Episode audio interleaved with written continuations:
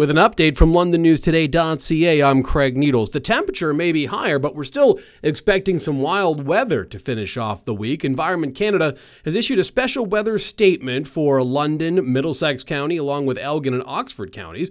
They say we're going to get heavy rainfall tomorrow and strong wind gusts are possible. The high is expected to be 11 degrees. The rain and the snow melting could mean lakes and rivers also have higher water levels than normal.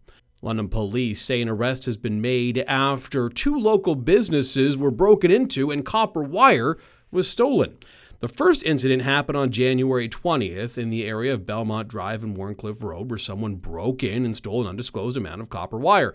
Two nights later, the same thing happened at a business near Adelaide Street North and Fanshawe Park Road East. The suspect once again got away with a stash of copper wire. Both incidents, however, were captured on video surveillance, and the police were able to make an arrest. A 35 year old London man is facing four charges.